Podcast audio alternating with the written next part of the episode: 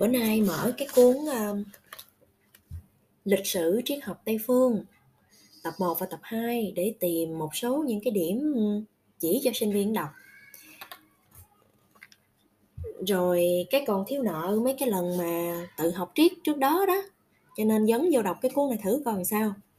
Chọn ngay cái chương 5 của cái quyển 1 trời ơi ta nói đọc mắc cười quá cho nên thôi để lên đây đọc cho quý vị cùng nghe không?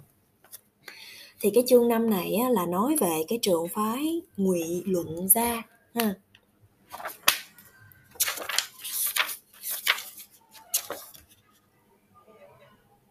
Ừ, ok. Sách này cũng không có nhiều chữ lắm nhưng mà được in với cái khổ cũng cũng tương đối lớn đó quý vị. À, cho nên là đọc rồi ghi chú này kia cũng thoải mái. Rồi cái trường phái ngụy luận gia này đó thì à, nếu mà quý vị à, có có có từng đọc có từng biết á, thì nó còn được gọi là các cái triết gia ngụy biện ha. Còn à, một cái người bạn của mình á, thì gọi với một cái tên tốt đẹp hơn đó là các nhà thông thái khác biệt. Mình thấy nó cũng có lý khi mà quý vị đọc đọc vô thì quý vị sẽ sẽ hiểu được cái lý do vì sao mà người ta lại gán cái chữ ngụy biện cho mấy ông này? À, cho mấy ông mà thuộc cái trường phái này. Mình vừa đọc rồi mình vừa ghi chú bên mình cho nên là cũng có thể là nó hơi nó hơi lâu chút xíu ha quý vị ha. Còn cái chương này thì nó không không không có nhiều chữ lắm đâu. Rồi chương 5 trường trường phái ngụy luận ra trong đời sống văn hóa của thế kỷ thứ năm tại Hy Lạp ừ, thế kỷ thứ năm thấy nói đến một lớp người mà thiên hạ không? Thiên hạ. Thường có thói quen gọi là sophiste. Cái này là mình đọc theo kiểu tiếng việt nha quý vị. Sophiste ha. Ngụy luận ra. Ở cái thời xưa hơn thì danh từ này thường được dùng theo một nghĩa rộng rãi hơn nhiều. Nhưng từ thế kỷ thứ năm trở đi ừ, danh từ này lại mang một ý nghĩa không mấy tốt đẹp nó có cái sự chuyển biến về cái mặt à, sắc thái nghĩa ha. Do thái độ chỉ trích của Platon và Aristotle. À, tức là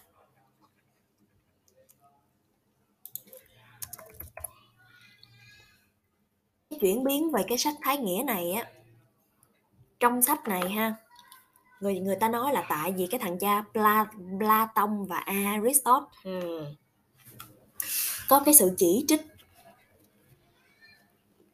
Vì mấy ổng hình dung á các cái nhà ngụy luận gia là những cái nhà biện luận vô lương tâm. Những cái bậc thầy trong cái thuật mê hoặc. Những con người biện hộ cho các ý kiến nguy hiểm phá hoại hư vô chủ nghĩa hay những đối tượng của sự thật và tất cả những gì phục vụ cho sự thật. Thì mấy cái người mà làm những cái chuyện này nè là bị nói là ngụy luận gia à, và bị chỉ trích.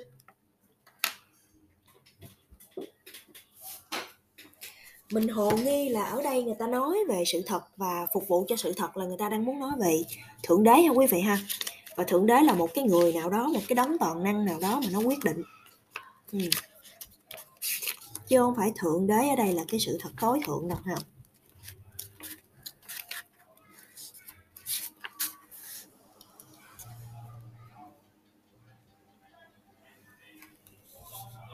rồi uhm. ở một cái giờ học khác thì mình cũng có ghi được vài cái tên nổi bật mà thấy trong sách này người ta cũng cũng cũng cũng sẽ điểm qua về các cái tư tưởng của mấy ổng liên quan đến Protagoras, Gorgias, Xenophanes. À, là ba cái người này là ba cái người tiêu biểu cho cái trường phái thông thái khác biệt này nè. Vì đặt các cái vấn đề mới lạ và cực đoan. Theo cái hướng nhân vị cực đoan ha quý vị ha. Ừ, ok. Còn cái ý mà cái um, cái kiểu quy chụp ngụy luận gia mà nó xuất phát từ Platon và Aristotle thì thì mình mới nghe lần này. Tại vì vốn dĩ Socrates ha Socrates là một cái người mà đi khắp thành bang để mà hỏi những cái thanh niên trẻ đó tất cả những cái câu hỏi trên trời dưới đất luôn. Và ổng bị đưa ra xử thì cũng vì cái tội đó. Giống như là bán bổ thần thánh đó quý vị giống như là lật đổ hết tất cả những cái gì mà nó đã theo trật tự nề nếp á. Mà hai cái ông Platon và Aristotle là học trò. Thế hệ F2 và F3 của cái ông Socrates mà. Sao lại là cái người mà bài xích cái nhóm này ha? Mình thấy cũng hơi lạ lạ. Cũng có thể là bị à, gọi là bị nhóm màu tu viện, tôn giáo à, qua một cái thời gian. Ok. Rồi. Thêm vào đó trong truyện khôi hài nhan đề là những làng mây. Có nghĩa cái nhan đề này nó ám chỉ các cái triết gia mà theo cái kiểu này nè giống như những cái người mà may gió vậy đó. Hmm. truyện ờ, khôi hài này của Aristophanes nè nhà ngụy biện luận còn được hình dung như một nhà luật sư lố lăng, đã làm sai lệch pháp luật, chỉ lo làm tiền thay trắng đổi đen hay lật ngược những vụ kiện phi pháp thành hợp pháp. Vậy thì phải đặt lấy vấn đề là luật pháp thời đó nó lỏng lẻo cỡ nào mà ông này ông có thể đổi trắng thay đen được chứ, không quý vị? Giống như bây giờ mà mấy cái đứa nó làm hacker không nó vô nó bẻ phá, nó phá hoại tùm lum thì chứng tỏ cái hệ thống đó nó không có vững nó không có vững vàng ừ. bởi vậy gây thù chuốc oán ta ghét là đúng rồi không rồi, sau đây là một cuộc tranh luận được Aristophanes ghi nhận giữa các ngụy ngụy luận gia về một lập trường công bằng và một lập trường bất công. Nhà ngươi là ai? Người công bằng hỏi. Thưa là một lập trường. Phải, nhưng là lập trường thua kém lập trường của ta. Nhà ngươi tự hào hơn ta và nắm phần thắng lợi. Vậy ngươi có tài khéo như thế nào? Ta tạo bừa ra những lý lẽ mới. ok đó là một cuộc tranh luận về lý tưởng của đời sống được Eribide mô tả trong quyển Antiope giữa người ưa chuộng nghệ thuật và nhà chính trị. Platon thường trình bày một sự tương phản giữa ngụy biện luận này với Socrates, ừ, có sự khác nhau nè. Và Socrates không tham dự gì với họ. Vạch ranh giới ha ông học trò Platon thì à, chỉ ra sự tương phản hay là đường ranh đó ha giữa ờ, cái ông thầy của ổng là Socrates. Với cái kiểu của mấy bạn nghị luận gia, nghị luận, ha. rồi, vậy thì xíu nữa coi khác là khác cái gì. Và nhấn mạnh luôn là Socrates thì không có can dự gì đến mấy cha này.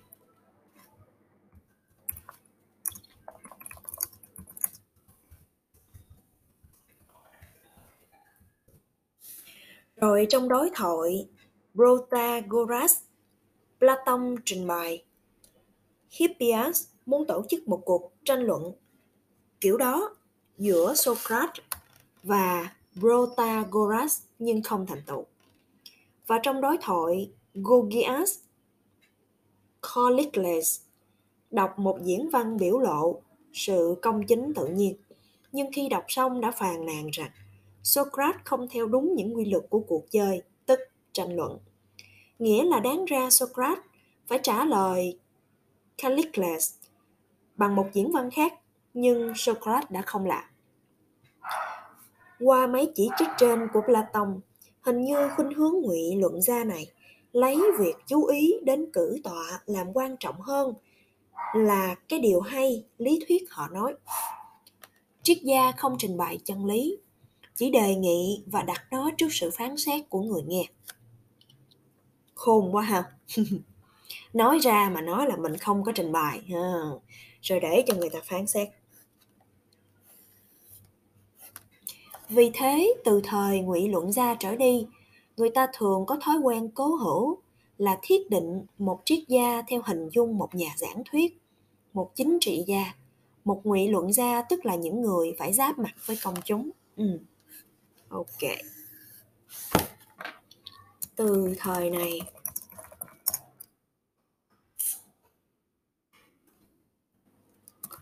bắt đầu có cách hiểu là một ngụy luận ra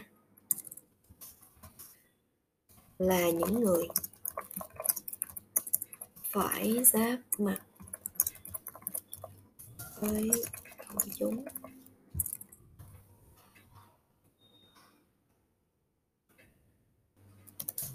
Và Platon thì cho rằng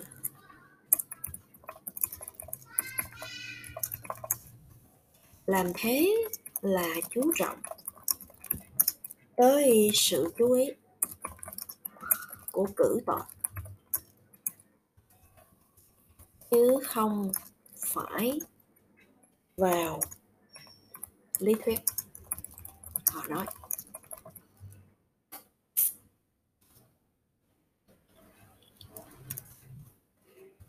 Cho rằng, nói là cho rằng triết gia không trình bày chân lý. Chỉ đề nghị và để người đề nghị ra để công chúng một người nghe. Phán xem trong những điều kiện ấy, giá trị tinh thần đáng kể nhất trước hết phải là kiến thức uyên bác, nghĩa là nhà tư tưởng phải có được tất cả những kiến thức cần thiết cho đề tài của mình.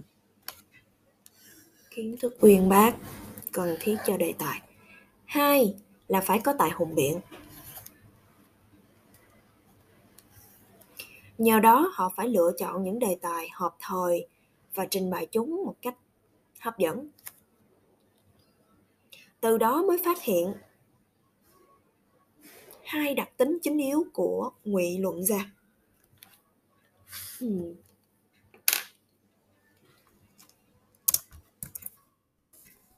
ngụy luận gia làm theo cái cách mà hồi nãy mình mới tả ha quý vị. Làm theo cách này thì được. Ví như chính trị gia một mặt thì họ cần phải có kiến thức.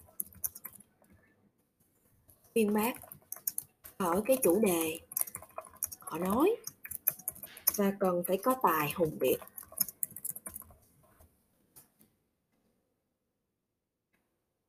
Ừ ok. Và hai cái điều này nó giúp cho họ lựa chọn đề tài, họp, thời và trình bày, hấp dẫn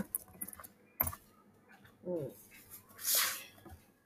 rồi, một là họ phải có những người chuyên môn tự hào, biết và dạy cho thiên hạ tất cả mọi việc làm hữu ích hai, họ phải là những bậc thầy dạy hùng biện để thu hút được sự chú ý của thính giả ừ với những đặc tính ấy, họ chủ trương dạy chính trị và đạo đức.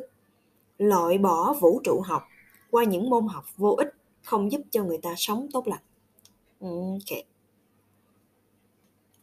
không giúp cho người ta sống tốt lành. Lấy tiêu chuẩn giúp cho người ta sống tốt lành bằng thứ. Dạy họ và suy tư à, làm để phân biệt cái mục đích của ngụy luận gia so với các triết gia trước đó nhằm hiểu ở đây là đang so với uh, Socrates ha. Có Socrates trong này ừ. rồi. Hơn nữa họ còn muốn chứng minh rằng các triết gia hy lạp đầu tiên trên kia đã mâu thuẫn nhau. Nên một cách tận căng hơn nữa họ tuyên bố rằng tri thức của con người không thể lãnh hội được thực tại, y như thực tại có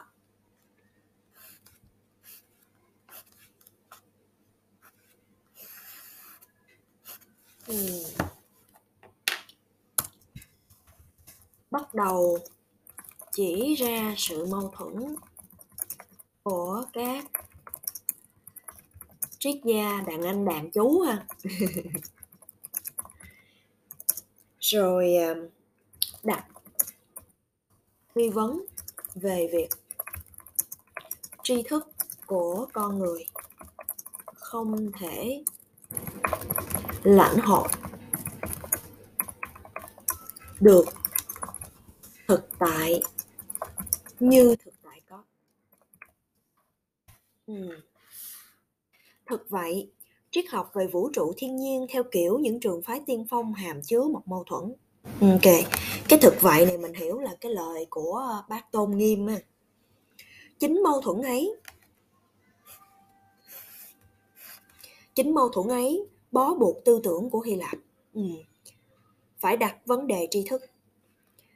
Điều ấy nhiều triết gia trong những trường tư phái, trong những trường phái ấy đã ý thức, vì hầu hết họ đã chấp nhận rằng những giác quan không đem lại cho ta được tri thức đích xác về sự vật. Nên nhiều ông cũng đã thiết định sự khác biệt phân minh giữa tri thức cảm giác một bên và tri thức lý trí một bên. Ví như Parmenides bằng chứng của các giác quan hay lừa đảo, vì chúng chỉ cống hiến những sự vật đa tạp tính, cũng không có vận hành tức là riêng cái ý kiến mà đặt cái sự nghi vấn về việc tri thức của con người ha, không thể lãnh hội được thực tại như thực tại có đó. Thì cũng đã có vài triết gia mà không có thuộc ha, không thuộc nhóm ngụy biện này. Đặt vấn đề. Phân biệt giữa tri thức, cảm giác và tri thức, lý trí. Theo Anasagore và các nhà nguyên tử học, các giác quan không cống hiến cho ta, hành chất cuối cùng trên nền tảng đích thực của sự vật.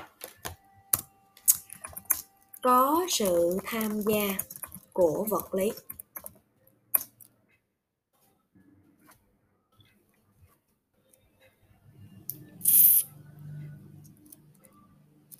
Với các nhà nguyên tử học. Tức là nhìn tất cả mọi thứ theo cái hướng vật chất mà ở cái chữ kích nguyên tử luôn đó quý vị. À.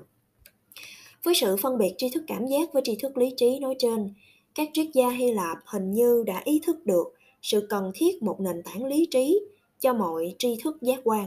Nhưng vì đối với họ, nguyên chất cơ bản của vạn vật vẫn còn được quan niệm có tính cách vật lý, thể xác hơn nữa, cũng vì họ chưa nhìn ra khả năng tri thức của con người tới tận căn đế, nên tất cả các khuynh hướng triết học ấy chưa khai triển ra một tiềm năng vô song ấy nơi con người các ngụy luận gia chưa phải những người khám phá ra được tiềm năng ấy ừ. nhưng một cách tiêu cực với căn cứ trên hậu quả của những lập trường trên, họ tỏ thái độ thái độ chống đối với mọi tri thức xây dựng trên cảm giác, vì cảm giác không thể đem lại cho ta hình ảnh thực của sự vật. À ý này hay nè quý vị. Tức là mấy cái thằng cha mà ở trong à, cái nhóm mà ngụy biện này đó ngụy luận này đó, thì không có khám phá ra. Cái tiềm năng hiểu hơn về khả năng của con người trong việc truy nhận lý trí ừ. thế là mấy ổng xoay qua đạp đổ một cách cực đoan vai trò của cảm giác kiểu như là không biết cái đường nào để mà thoát ra để mà làm tốt hơn thì thôi. Ờ, ờ, mình mình cứ quay lại mình đập những cái thứ mà mình chắc chắn là nó không có đủ á ha. Ok. Ừ. rồi cô cảm giác. Vì không thể vì không thể đem lại hình ảnh thực về sự vật, của sự vật. Tuy nhiên, không bao giờ chủ trương của họ được đúc kết thành hệ thống. Nó là nó đi cãi nó là nó đi phá không mà hỏi thì sao? Ok tư tưởng không? Đúc kết thành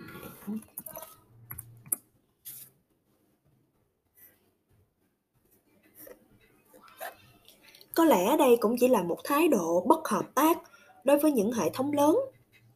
Nguyên nhân là vì họ muốn chống đối mọi khuynh hướng võ đón hoặc là chủ trương duy nhất thể hoặc là chủ trương duy phước thể. Ừ, ok.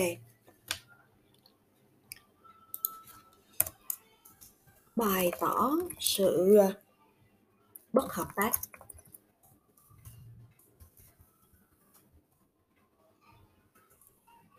Với các hệ thống lớn. Ừ. mấy cái thứ mà duy duy gì đó, ha, là tao nói nó chống phá banh hết.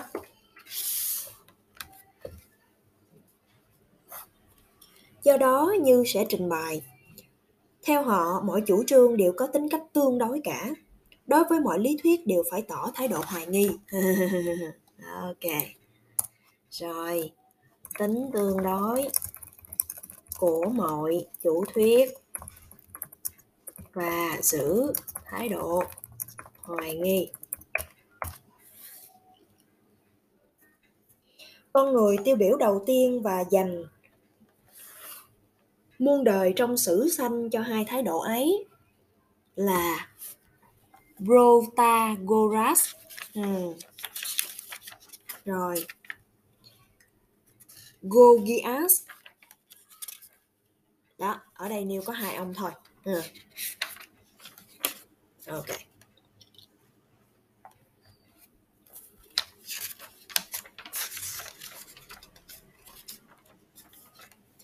Không kẹp vậy. Để uh, kỳ sau mình quay trở lại mình đọc tiếp vô sâu hơn về hai cái ông này ha.